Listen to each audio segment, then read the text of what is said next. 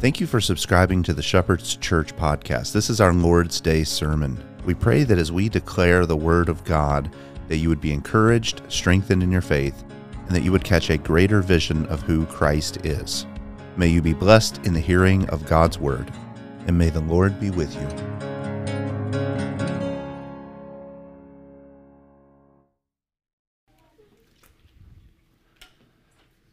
One of the themes that we'll see today is that what Christ has done for us, we end up now doing back to him. We saw earlier that, that the pleasing aroma of the sacrifice goes up to heaven and it pleases God. And then we saw how Christ became a pleasing aroma for us. Now I want you to see how in 2 Corinthians 2 14 through 15, how we become a pleasing aroma back to God what Christ has done for us, we end up doing back to him. It says, But thanks be to God who always leads us in triumph in Christ and manifests through us the sweet aroma of the knowledge of him in every place. For we are a fragrance of Christ to God among those who are being saved and among those who are perishing. Christ, the pleasing aroma, has made us a pleasing aroma. That means that as Christians, we have an odor. We smell as the people of God. We smell as a sweet smelling aroma to God. We smell as a sweet smelling aroma to those around us, to the church, and we have become a pungent stench in the nostrils of the world. Noxious and odious is the smell of the Christian church to the perishing world. Now, we've seen this play out in our passage here in John. We've seen that Mary uses this expensive bottle of nard perfume, and when she opens it, it says the fragrance fills the entire house. In the Gospel of Matthew, she anoints his head. In the Gospel of Mark, she anoints his body. In the Gospel of John, she anoints his feet. The point of the passage is that she lavishly pours out a fragrant offering to Christ, and it fills the entire house.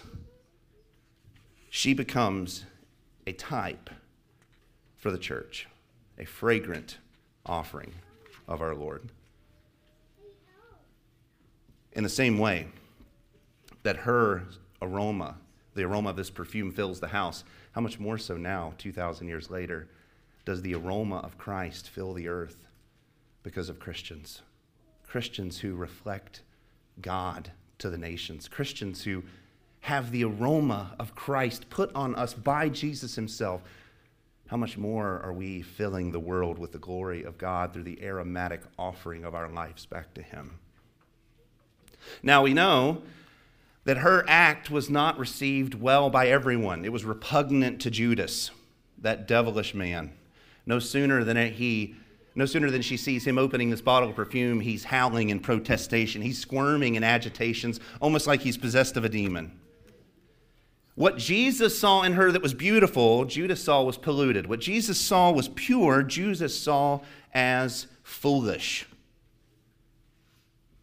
The same is true for us today what the Lord God, our Father, what Jesus Christ the Son, what the Holy Spirit has wrought in you is pleasing to the people of God. It's a blessing to the people of God, and yet it is foolishness to the world, to those who are perishing, as Paul says in 2 Corinthians 2. The Christian is offensive to the world. That is a fact that we should not run from by our very nature, we are repugnant to the carnal mind. That does not mean that we attempt to increase our repugnancy. Just by being a Christian, we offend the world. There's two errors, right? There's the churches that try to be offensive, and then there's the churches that run from who they are and hide with their heads in the proverbial soil like ostriches, trying to mask the aroma of Christ. Both are wrong. Both are wrong. And we're going to see today in the example of Lazarus how just living our lives as an authentic Christian will bless the church and infuriate the world. That's what we're going to see. We're going to see that today in two different ways. We're going to look at the setting of this passage. There's a transitional passage in the verse. I wanted, I wanted to go to the triumphal entry because that's, yeah, it's triumphant. And yet, verses 8 through 11, verses 9 through 11 especially, have to be dealt with. And what I noticed this week as I was deciding which way I was going to go, whether I was going to tack 9 through 11 onto the triumphal entry, I've noticed that most pastors don't even deal with this passage. They either have it as a footnote on 1 through 8, or they have it as a, a beginning note on a sermon, sermon on the triumphal entry, but rarely are there any sermons about 9 through 11. And in this passage, we see this beautiful example of Lazarus, who is this aroma of Christ. We see this playing out here in this passage as well. So, what I want us to do is, I want us to look at the setting of these passages, and then I want us to spend some time in application of these passages. What do they mean for our lives? What do they mean for us, the people of God? How can they encourage you and I in the way that we live and the way that we walk. And I think that these things will be very encouraging once we see them. So, if you will, turn with me to John chapter 12, verses 8 through 11. If you uh, want, there's Bibles in your pews. There's also the word on the screen, but we are going to read from 8 through 11 together. Jesus responded, For you always have the poor with you, but you do not always have me. The large crowd of the Jews then learned that he was there, and they came. Not for Jesus' sake only, but that they might also see Lazarus, whom he raised from the dead. But the chief priests planned to put Lazarus to death also, because on account of him, many of the Jews were going away and believing in Jesus. Let us pray. Lord Jesus, you have told us that there is a certain aroma that has been placed on our life. That aroma will be a blessing to those who have been called according to your purposes, and that aroma will be offensive to the world at large. Lord, I pray that we would be men and women who live with the courage of Lazarus, with the courage of Mary, with the courage of Martha, with the courage of all those first century saints that turned the Roman world upside down by devotion and by worship. Not with swords, not with weapons, not with tanks, not with guns, with worship. Lord, let us be a worshiping people who offer up sweet worship to you. And Lord, let us be a people who in our lifetime see a pagan world changed, revived, reformed, bowing the knee to Jesus Christ. Lord, it's in your name that we pray. Amen. Now we're going to begin with the setting. And the first aspect of the setting that I want to talk about is that large crowds were coming to see Jesus. These are the very large crowds that we've heard about already in the Gospel of John. John has not painted a very nice picture so far of the, of the large crowds. John 5 is the large crowds who missed the significance of his healing and they were confused by him. John 6, it's the large crowd who wanted him to do signs and wonders and healings and miracles and become their king, and they were angry with him when he said no.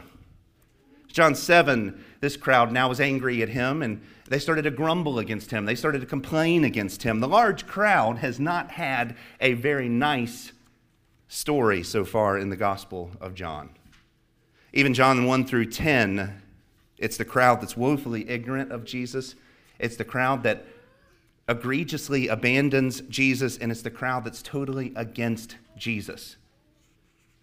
So if we're not careful, we could fall victim to a mentality that the crowd is always the problem.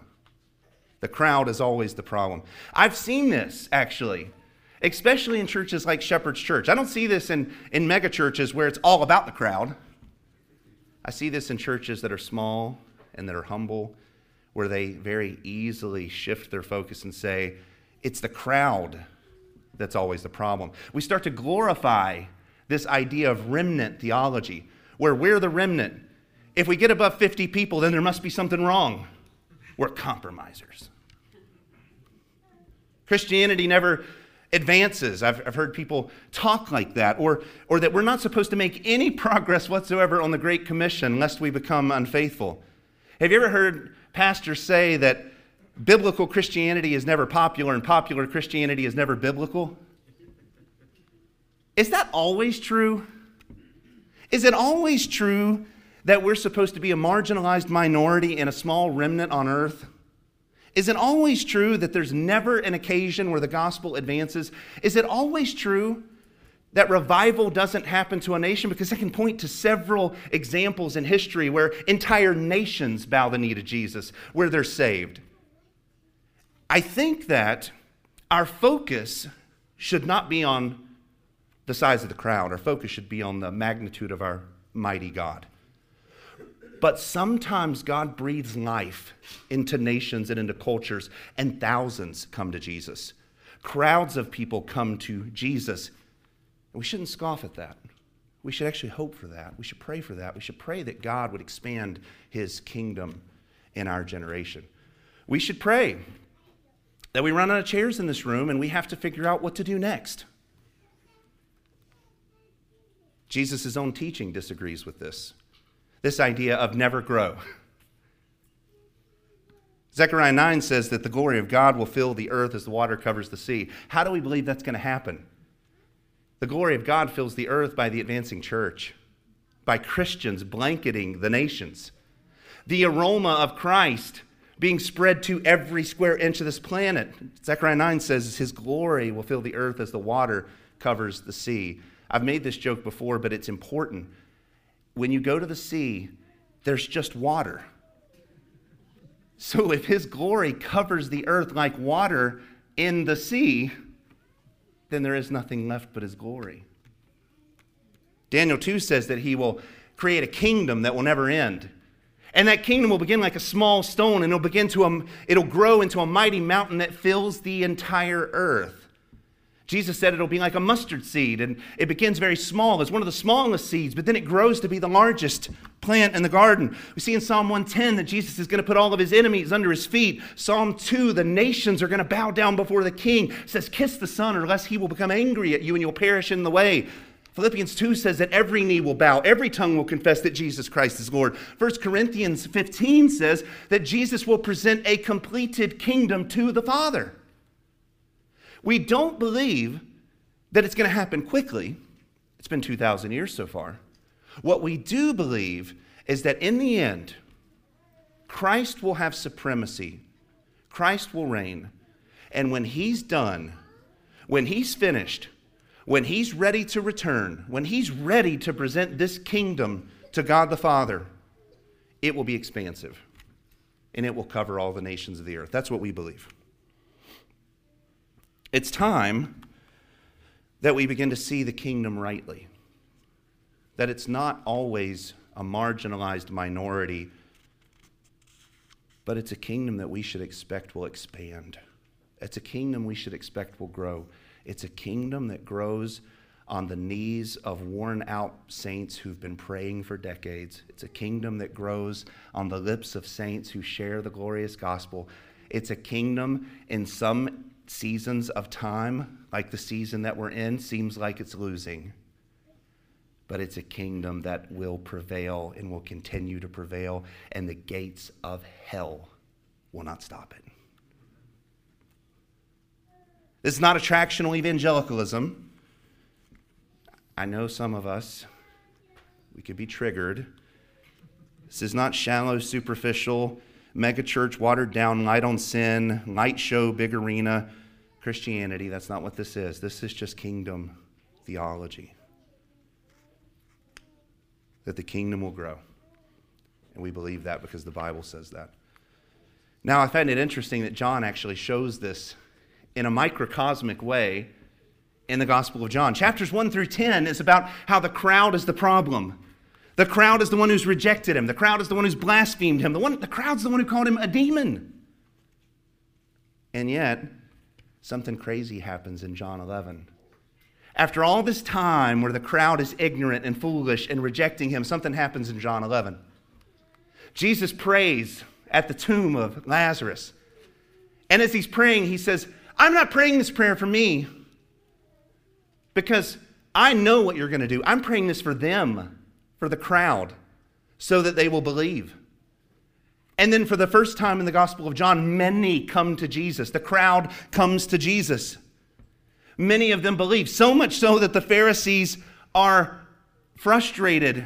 This is the thing that, that the nail in the coffin. Johannine scholars universally believe that Jesus healing Lazarus was the final nail in the coffin. It was the signature on his death certificate. Why? I think one big reason is because the Pharisees finally saw Jesus as a threat. Before this, he was, he was a teacher who offended them. He was a teacher who they didn't like, but he, he had a small following of people. After John 11, Jesus' following cannot be ignored. It was so big that they felt like they were losing power. It was so big that they felt like they were losing status. And they even say that Rome is going to take notice of the size of this thing, and they're going to come in and they're going to destroy our nation and take away our kingdom and our place. That is why the Pharisees turned on Jesus to kill him. Because the idolatry of status, because the idolatry of power, they cared nothing about what Jesus had to say, but when their follower count went down, they were ready to kill him. Pharisees are afraid. Isn't it interesting? The Pharisees showcase that they actually have the heart of Old Testament Pharaoh when it's Old Testament Moses that they say that they love. You thought about that?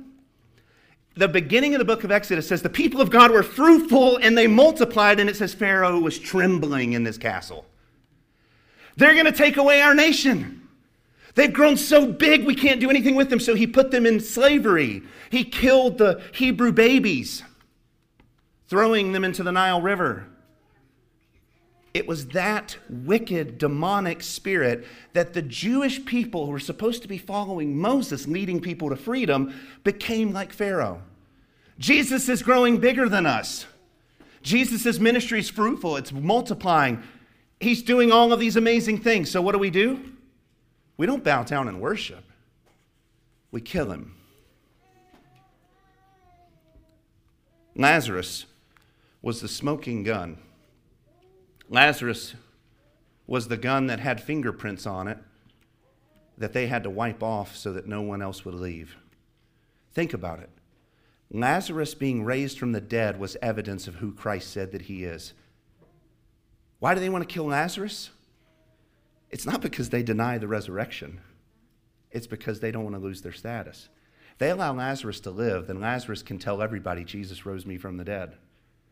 So they not only have to kill Jesus, they feel like they have to kill Lazarus as well. I find that a fascinating thing. They didn't deny the resurrection. They did not. They, they didn't say, you know what? This is just a party trick. This is just like the, the, the wise men of Egypt who turned water into blood by some, some you know, trick or some sorcery. They didn't say that. They acknowledged that Lazarus was dead. They acknowledged that he was dead in the grave for four days and now he's been raised back to life. And they still said, We have to kill him. The heart of idolatry poisons the mind to the point that you cannot turn to Jesus. You will protect the God that you love more than anything. And the God that they love more than anything was their power, their wealth, and their status. Jesus even accused them that they were lovers of money. Instead of repenting, instead of crashing the party and getting down on their faces with Mary and saying, My Lord and my God, like Thomas, instead of doing that, they clung to their idols. They clung to their murderous plot. And they moved forward with their assassination attempt. Now, if the Pharisees were embarrassed, the Sadducees were doubly embarrassed. The chief priest was made up of both Pharisees and Sadducees. The Pharisees actually believed in the resurrection, they just hated Jesus. The Sadducees did not believe in the resurrection. Think about why they would want to kill Lazarus. They argue publicly that there is no such thing as a resurrection. And here's Lazarus, raised from the dead. So you would think they would say, huh, you know, my exegesis on that passage was not quite right. Here is a living example of why my theology is wrong. And instead, they say, no, our theology is so important, we're going to kill you. it's, it's hard to believe. And yet, you and I would be in the same place, believing even worse, more ignorant lies if it were not for the Spirit of God that has awakened us to the reality of Christ.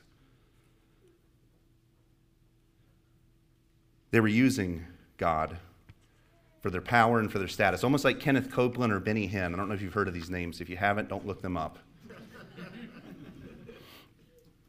using God to get their wealth, their money, their status. That's why Jesus is bringing judgment on this wicked and adulterous generation here in John. There's a growing evil that's happening.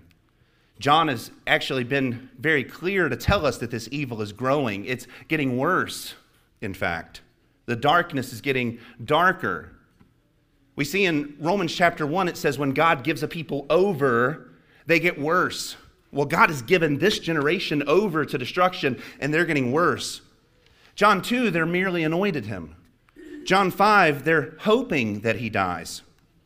John 7, they're calling him Satan. It's getting worse. John 10, they're picking up stones. John 11, they put together an execution squad. John 12, they move from wanting to kill one person to wanting to kill two. You remember Caiaphas' prophecy that we talked about a few weeks ago? It's expedient for one man to die for the sins of the nation. He was prophesying ignorantly that Jesus was going to die for the sins of the people. Now, this same group wants to kill two people. Very soon, after Jesus' resurrection, they're going to kill many people because evil is growing in the nation of Israel. Two men are not going to be enough. They're going to want to kill women and children. They're going to want to kill and torture people. Did you know that in by the year 325 AD, the Church of Jesus Christ went from 70 people in an upper room to 7 million people in 300 years, less than 300 years. Did you know it would have been 9 million, but 2 million of them were murdered? I don't know how many that the Jews were responsible for killing, but the Jews were the worst persecutors of the church in the earliest days of the church. They hated Christianity. You remember, you see Paul, right? Casting his lot for the death of Stephen. Paul, the one who chases people down town by town by town to murder them. Paul was not the only one who was involved in this wide scale extermination, this genocide of Christianity. Again, there's no record of how many Jews had killed Christians, but there were Jews in every major city of the Roman Empire. It's not just Israel.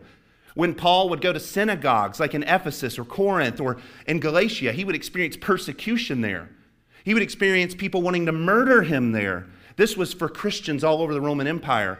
In fact, Roman historians even record that it was Jews in the city of Rome that convinced Nero to turn on them. There's record by Roman historians that it was Jewish influence over Nero that caused him to set them on fire as lamps in his garden. That caused them to throw them to the lions in the Colosseum. That caused them to behead Christians like Paul, crucify Christians upside down like Peter. It was Nero.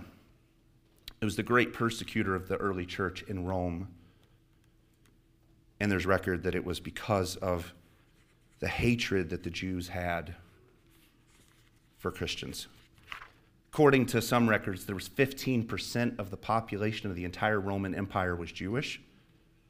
So Nero, possibly for political expediency, tried to appease a large faction of the empire to kill and murder a very small but growing people called Christians.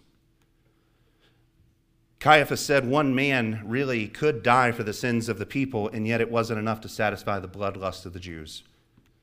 They were going to kill Jesus, they were going to kill his followers, they were going to kill women, children, pastors, deacons, elders, congregants, anyone who pledged allegiance to Jesus Christ.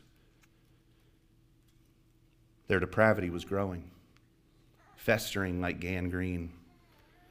The stink of it was rising. Christians are not the only ones who have an aroma. The aroma of the world is a repugnant smell to the nostrils of our God, and it was growing more and more odious. Now let's get back to the introduction we talked about. Christians have an aroma about them. Mary, her act of righteousness offended Judas, right? Lazarus, his act of righteousness, his act of worshiping Jesus, his sitting there at the meal, reclining at the table, was offensive to the Jews. Lazarus' mere existence became something that was utterly opposed by the crowd. Simply allowing him to live could not happen according to the Jews. And in the same way, in the same way, if Lazarus' life was that offensive to the Jews, how much more is the growing church offensive to a world that hates God? We must remember that, that this is not about us. We must remember that this is not about Lazarus. This is not about Mary. They don't hate us because we err. We're worshiping the true one and living God. They hate us because they feel guilt when they see us. They hate us because they are living a life in opposition to God. They hate us because in the presence of a Christian, they are confronted by their sin. They hate us, not because we're being hateful, even though you'll be accused of that plenty. They hate us because where we're going reminds them where they're not. We remind them just by being a Christian of their destiny. That's where we get to the fragrance of Christ. I love how Kent Hughes says this. It's funny how the Lord works. I just told a friend of mine that I never read Kent Hughes. And then this week I read Kent Hughes. And it's a wonderful quote. I'm going to share it with you. Lazarus has become Jesus' star witness. And then he goes on to say, I find that amazing because as I read the Gospels, I cannot find anything outstanding about the man. It seems that he never said anything worth recording. I don't think he's got a recorded word in the, in the Bible. And perhaps he never did anything worth recording. Yet he ended up being one of the greatest witnesses for Christ. Why? The answer is not in what Lazarus did for Jesus, the answer is, is in what Jesus did for Lazarus. Lazarus is noteworthy. Lazarus is worth talking about because of what Jesus did to him. How much more so is that true for us who don't have the faintest trace of genius about us? Maybe you're really smart. In comparison to God, you're not. We don't have the, even the smallest diminutive morsel of morality. We don't have a modicum of faith. We don't have a scintilla of righteousness. Thesaurus.com is helpful sometimes.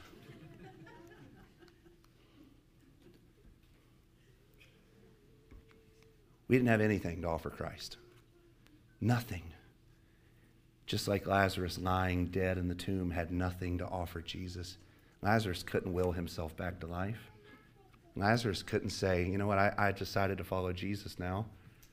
Let me shake off my grave clothes and do a little dance. Jesus called forth to the dead man and he came alive. And he came out of the tomb. That's the same thing that's happened to you and I.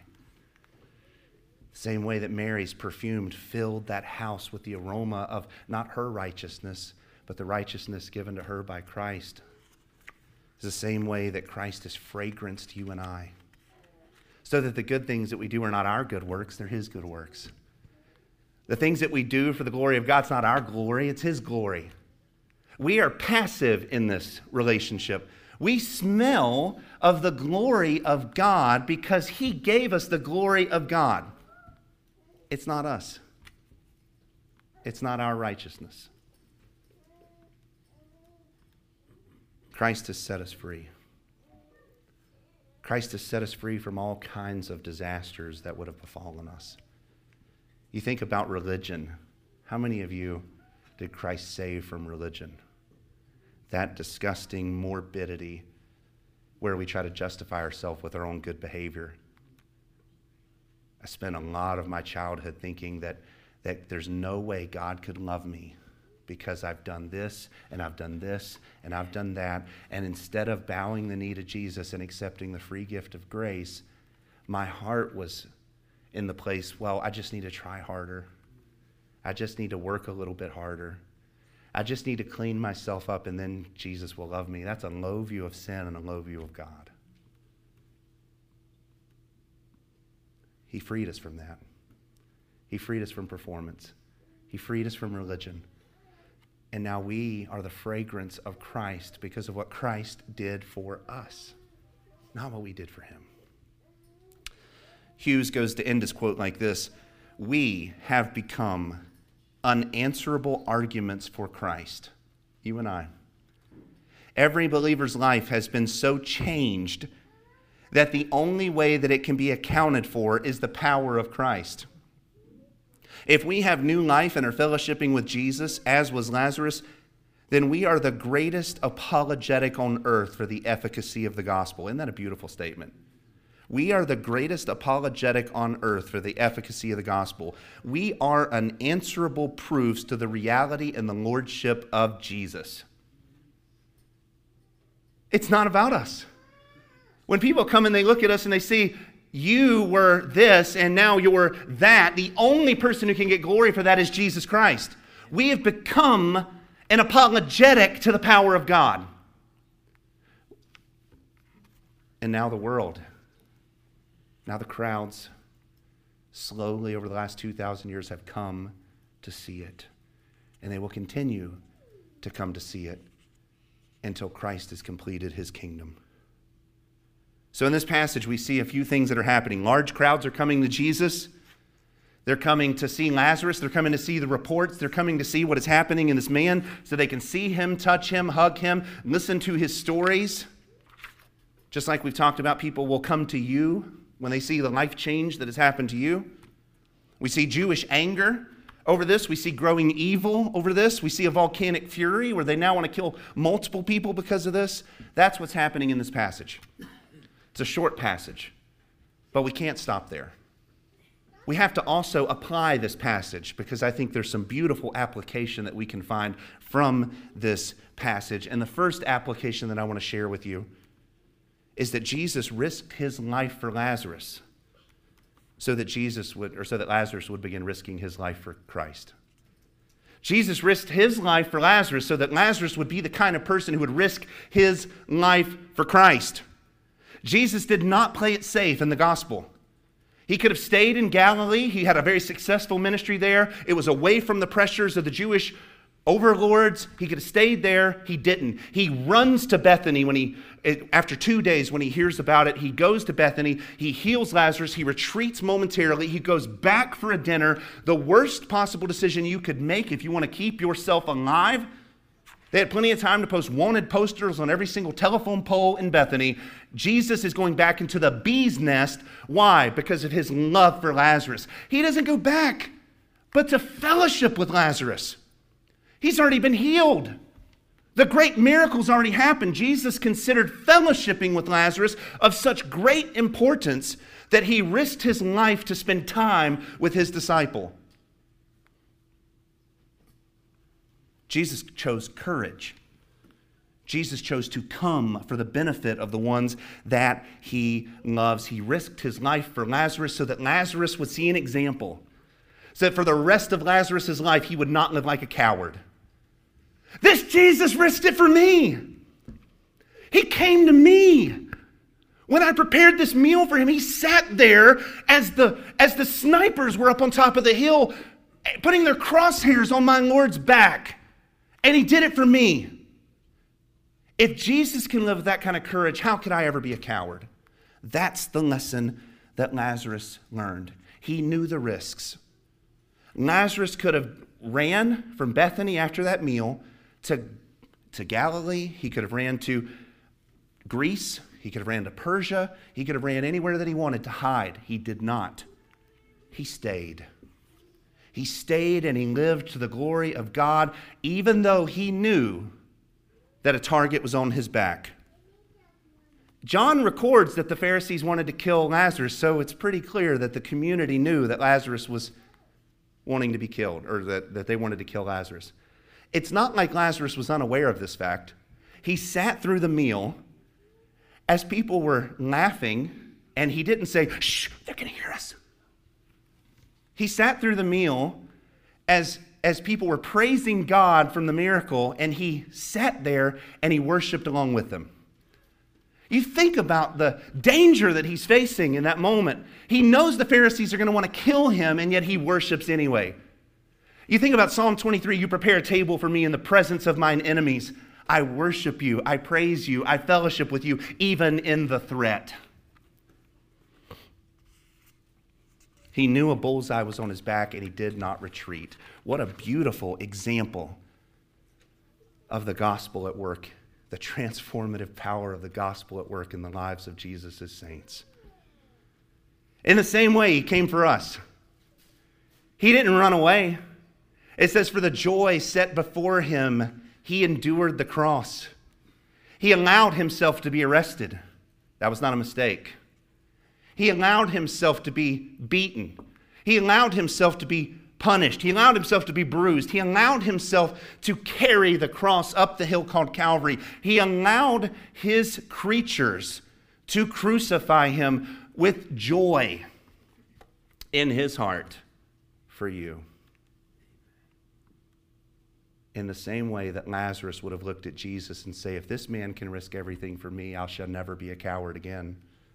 How much more so us? This Jesus who risked everything for us how could we live like cowards? How could we hide? How could we be nervous? How could we be afraid? God provided you and I with a life transplant. He took our dead, rotten life and He gave us His. He didn't die so that He would leave us in our sins, did He? He didn't die so that we would go on sleeping in the grave, did He? He died so that you and I would live. He was courageous so that you and I would have courage. Now, trust me, I get that you and I still struggle. You're already, you're already quoting Romans 7 in your head. I get it. If you're not, read it. Then you'll be quoting it later. We still battle with sin. We still are tempted towards cowardice. The, the question is not, do we still struggle? The question is, in which direction are you struggling? I've had people tell me for many years, I'm really struggling with that sin. And what they mean by that is that they've decided to give themselves over to it and still complain about it. They're not fighting, they're not warring, they're sitting in it. Yeah, we still have a sin nature. But are we fighting against it? When we see cowardice in our heart, do we remind ourselves of Jesus who had all the courage? When we see fear pop up in our heart, do we remind ourselves that Jesus had no fear as he walked towards the cross? When we see ourselves being ugly and unloving, do we remind ourselves of the gospel that because he first loved us, now we can love others? Are we reminding ourselves of the truth of the gospel, or are we sitting down in our sin? Lazarus did not tuck his tail and run. He invited all of the powers at B to see him openly and to do whatever they wanted because he was going to be worshiping. He didn't go underground, he didn't run away, he didn't hide. The same is true for us, right?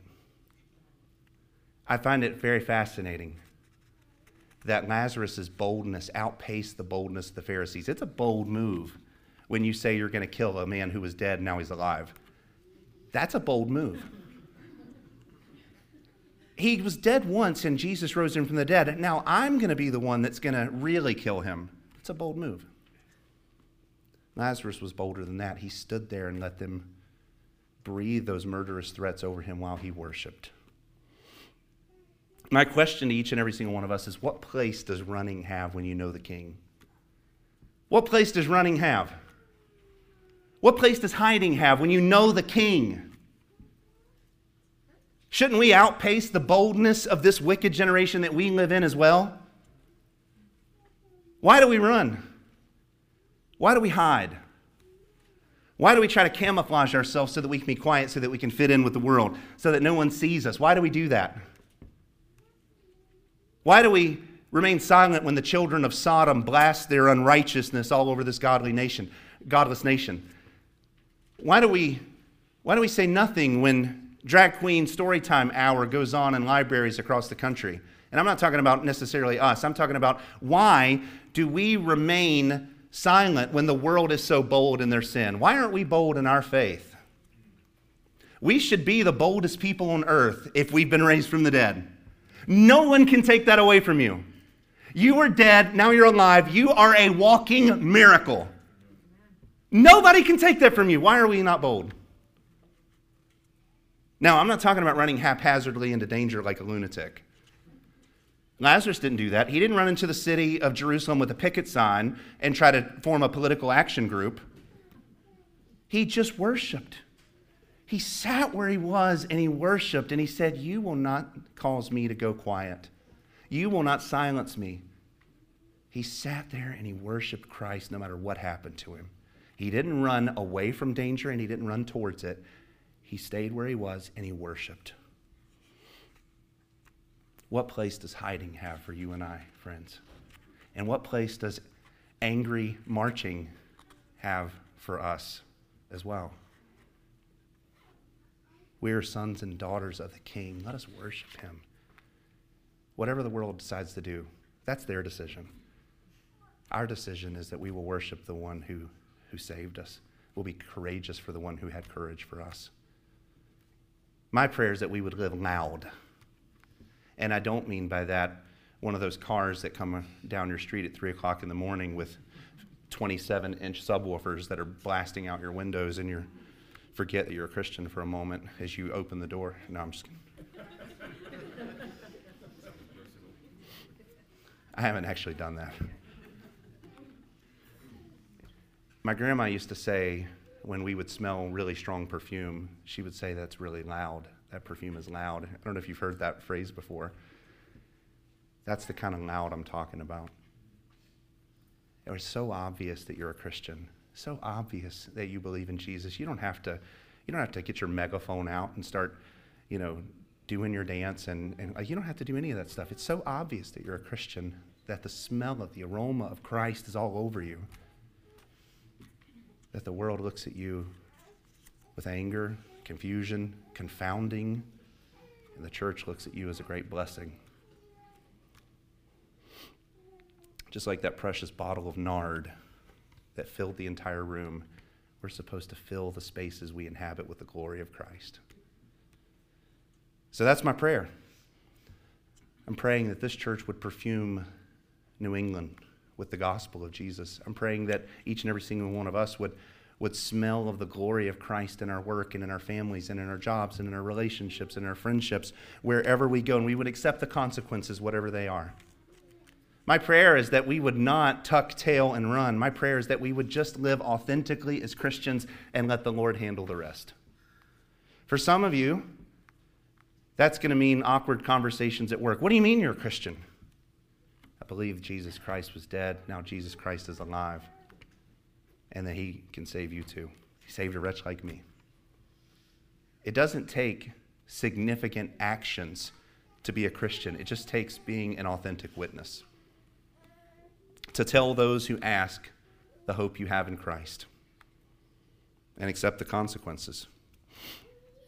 Second thing I want to share with you is not just that Jesus exchanged his life for ours, but he's called us to imitate him in the ways that he has lived.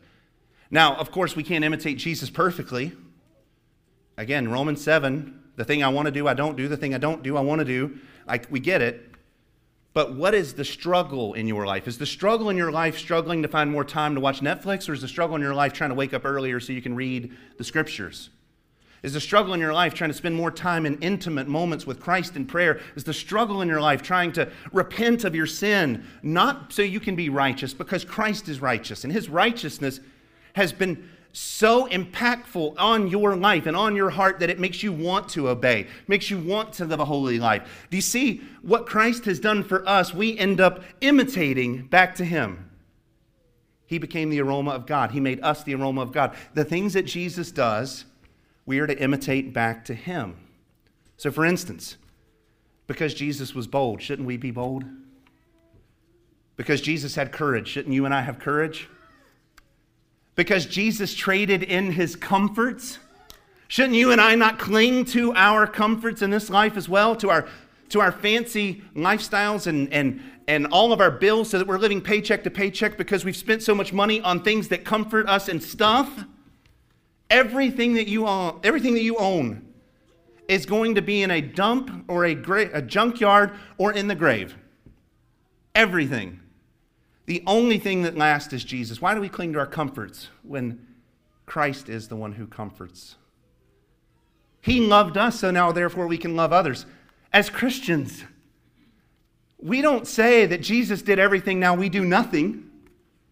Yeah, Jesus is really loving, so I can do whatever I want. That's, that's not Christianity. He loved us so that we can therefore love others. We act out in our lives what Jesus did to us.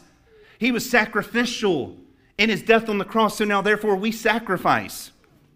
He had great mercy for us, objects of God's wrath, so now therefore we can be merciful.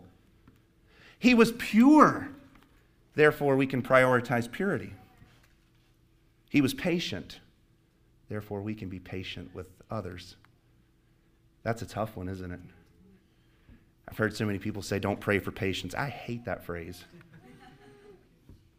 And that's like saying, you know, I'm sick, but don't give me any medicine. Pray for patience, pray for grace, pray for mercy, pray for love, pray for, pray for all these things. The Christ who did them for you and modeled them perfectly for you will help you through his Spirit to begin doing these things for others. We don't do these things out of duty, we do them as they're our greatest privilege. I, I, see my children imitate me all the time, and sometimes that's good and sometimes that's bad. I walked into uh, Graham's room yesterday, and Graham had his computer set up on the table, and he, and he had his little webcam. It's not connected to the internet. Um, we're, we're reasonable parents. But he was recording a podcast, and he was, he was wanting to teach people about the Bible. Where did he get that? He sees me. He sees me wanting to do those things out of love for me out of a desire to please me, he wants to act like me. How much more so us? We want to act like our Heavenly Father. We want to do the kinds of things that He's done for us so that we can now do them for others. It's our greatest privilege. It's our greatest privilege to obey our Savior. And it's a delight for us to obey the one who first loved us. The next thing I want to share with you is we talked about this a little last week we only have one life. We only have one life. Lazarus, well, he got a crack at it twice. But each and every single one of us, we have one life. We have one life to love and serve our Savior. Are we going to waste it? Are we going to use every moment that we have to serve our King? We have one life to honor and to worship Him. We have one life to study about Him. We have one life to learn who He is. We have one life to pray. We have one life to fast. We have one life to give what we can give to see the kingdom advance. We have one life to serve in the local church. We have one life to tell the ones that we love about Jesus before it's too late. We have one life to raise our children to the glory of God. We have one life to steward generations, like we talked about in the Psalm 128, where we see generations upon generations. We have one life to give in service to our King. Don't waste it on stuff that moth and rust will destroy. Don't be like Judas, who clung to the money bag. Don't be like Pilate, who decided to live for political expediency instead of bowing the knee to Christ. Don't be like Herod, who was too drunk and busy with his parties to see the significance of Christ.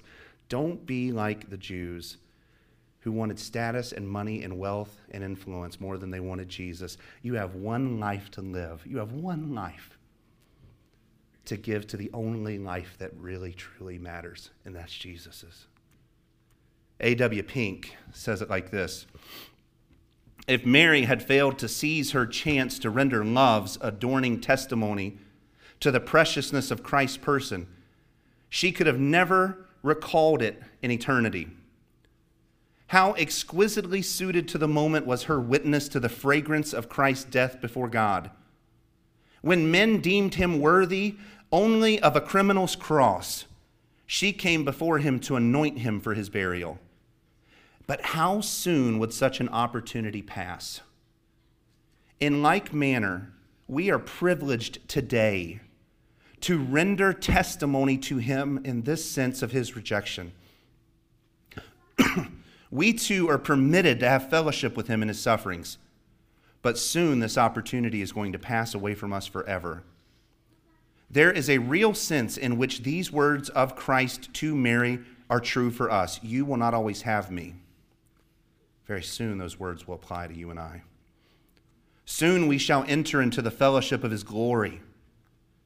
And oh, that we may be constrained by his love to deeper devotedness, a more faithful testimony to his infinite worth, and a fuller entering into his sufferings in the present hour of his rejection by the world before our time is no more. What A.W. Pink is saying is we have one life to live for the glory of Christ, and we better not waste it because it is short.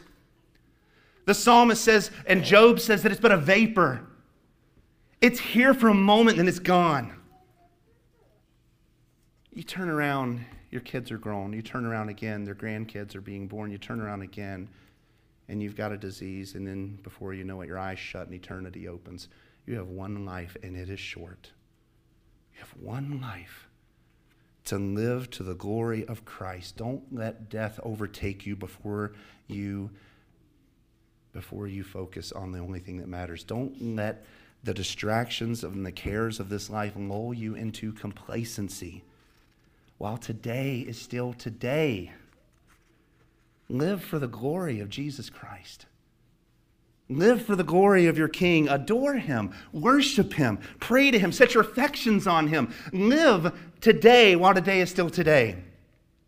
Live a kind of life that you'll never have to regret. Live like Lazarus, who reclined at him when a death warrant was, was being issued for him. Live like Mary, giving a $50,000 bottle of perfume as if it was nothing because Jesus Christ is everything. Live like Martha who served him with every fiber of her being because he's worthy. Live like that.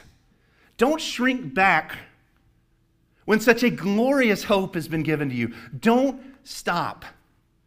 Don't take it easy. I remember my mom told me this one time. Mom, if you're listening, I apologize for sharing the story. I was a brand new Christian. And she said, You know, all things in moderation. And it infuriated me. Because I was, I was I was chasing after Jesus at that point, brand new Christian. He was the overmastering passion of my life. My mom and I talked about it later, and she agreed with me later. But our, we are not supposed to treat our relationship with Jesus in moderation. Everything you do in this life can be done gluttonously, but loving Christ. You can drink water and drink it too much and die. You can breathe air too quickly, too frequently, and you'll hyperventilate. You cannot love Jesus too much. You cannot spend too much time with your Savior. You cannot devote yourself too fully to the one who gave you everything. Don't shrink back when such a glorious hope has been given to you. You have one life to live for the gospel of Jesus Christ, and I'm asking you and I'm challenging you to pray and to repent and to do it because He is worth it. There's not a single person who will get to eternity and feel sorry that they gave too much to Christ. But there will be plenty of people who were sorry that they gave too much to their career, or gave too much to their relationships, or gave too much to their work, or gave too much to their houses. There will be plenty of people where he says, Depart from me, I never knew you, because they didn't prioritize him. You cannot over prioritize Christ.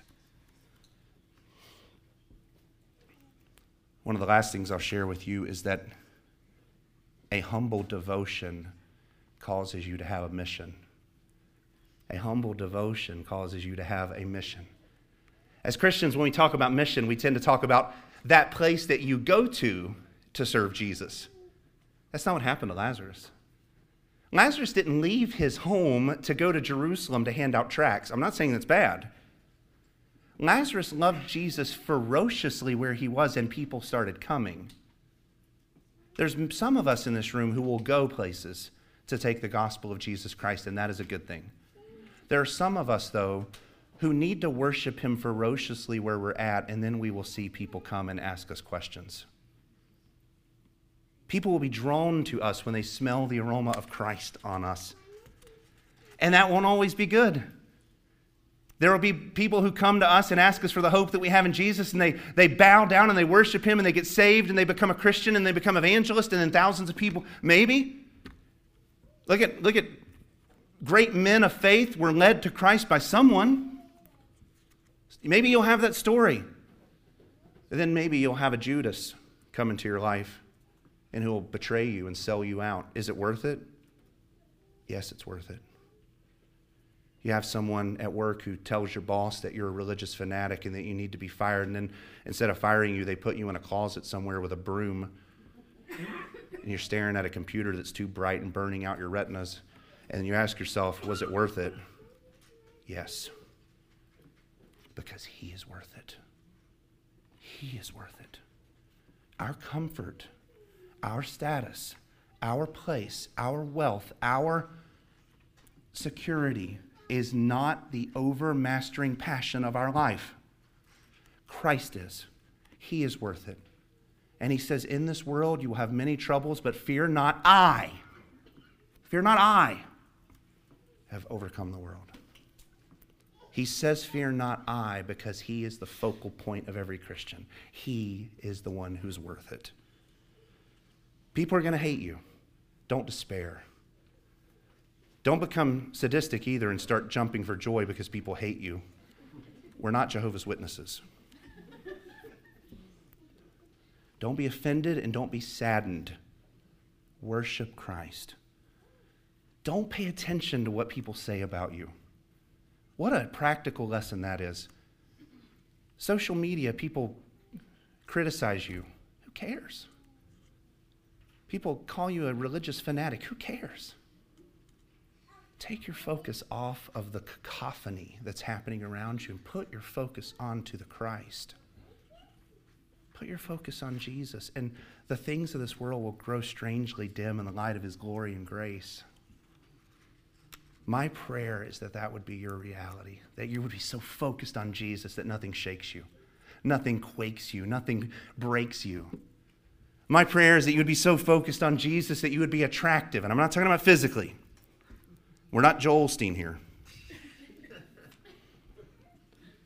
My prayer is that you would be like a magnet for the glory of God. You know, magnets have a drawing power and a repelling power. My prayer is that you and I would be used mightily for God to draw people to Jesus, not to us, and to point them to Jesus because of the life that we've decided to live for the glory of God. And I also pray for your sanctification that your life repels some people who are not His. Because the truth of the gospel either attracts or it repels. I pray that both would happen for you. I pray that both would happen for you in the same way that I pray that both would happen for this church. I don't want to be a church that's a pasture fit for both sheep and goats. I don't want to be a church where both the devils in hell and the angels can rejoice over the message. I want to be a church. I want us to be a church where saints can come like an oasis in the middle of the desert and find healing for their broken wounds, that where they can find a balm for their brokenness. And I want to be a place where if wolves come in, they are terrified and they leave. A place where people who don't really love Jesus as their overmastering passion say, These people are too serious. They're gone too far. All things in moderation. I pray that we're going to be a Christ centered church. I pray that we never become confused on what the world's supposed to look at. They're not supposed to look at us, they're not supposed to look at our life. They're supposed to smell Christ on us, they're supposed to look to Jesus. I pray that we never forget that as a church. And I pray that we would have the kind of impact that the apostles had. I pray that the world would get turned upside down in this generation because of people. Did you know that God has breathed revival into his church in multiple times in human history? Do you know why? There's three reasons in every revival why it happened. people became convinced of the beauty of God. People came, became convinced of the ugliness of their sin, and they returned to the Bible and prayer. That's it. We tend to look for very complicated answers to very simple questions. Love God, love your neighbor, love the Word, spend time with Jesus. The world will go upside down when things like that happen. I pray that for our church. As we close, Lazarus lived a life that people wanted to murder. I've asked myself that question this week. Do I live a life that people would want to snuff out? Do I live the kind of life? Do you live the kind of life that if Christianity were illegal, you would be a criminal? If they outlawed the gospel today, would you actually be in violation? Would they see you as a threat? The last thing I want to share is I want to pray for us as people that while we still live in a land that is called free, that we would declare the freedom of Christ as the loudest thing we share, and we would do it until we die. And if for some reason we come into a land like Lazarus lived, where it becomes illegal to love Jesus, I pray that you would not hide. I pray that you would not run. I pray that you would not cower. And I pray that the world would get to see the boldness of your devotion. That is what I pray for you. That's what I pray for us. Now let's pray. Lord Jesus, the example of Lazarus is such a beautiful one because his devotion to you did not cause him to hide, cower, fear, or run away. Lord, I pray that we would not be an ostentatious church that provokes the ire of the world by foolishness. Lord, I also pray that we would not be a church that provokes the ire of the world by cowering, by running. Lord, I pray that the men in this congregation would be men. I pray that we would have backbones. I pray that we would go home to our families and teach them the way of Christ, teach them how to love the Savior, teach them how to be Christians. Lord, I pray for the women in our congregation that, that they would be beautiful and glorious examples of of Mary and of Martha and of, and of the picture of, of humble submissiveness because Christ is honored in our devotion in that way. Lord, I pray that people in this congregation would catch a hunger and a thirst and a fire for the kingdom of God. Lord, I pray that the kingdom in this area of this country, the kingdom of Satan, would be shaken to rubble and that your gospel would have triumph here in this area once again. Lord, I pray that we would approach these things like Lazarus, not running towards the fire, not running away from the fire, but sitting at the feet of Jesus and worshiping. Lord, that is our greatest weapon. Lord, I pray that we would never neglect it. In Christ's name, amen.